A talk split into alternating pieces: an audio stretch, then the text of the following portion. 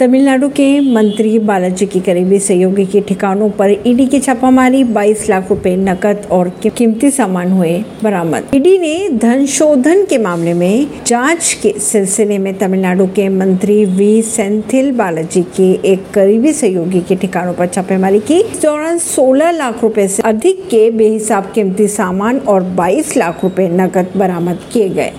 राज्य की कोयम्बटूर और करूर जिलों में तीन अगस्त को बालाजी से जुड़े नौ ठिकानों पर छापेमारी की गई थी, जो फ़िलहाल न्यायिक हिरासत में चेन्नई के पुझल केंद्रीय कारागार में बंद है। बालाजी की अगर बात की जाए तो एम के स्टेलन के नेतृत्व वाली तमिलनाडु सरकार में बिना विभाग के मंत्री बने हुए हैं। उन्होंने ने राज्य परिवहन विभाग में नौकरी के बदले नकदी घोटाले से जुड़े मामले में 14 जून को गिरफ़्तार किया था। ऐसी ही खबरों को जानने के लिए जुड़े रहिए जनता श्रेष्ठता पॉडकास्ट से। परवीन दिल्ली से।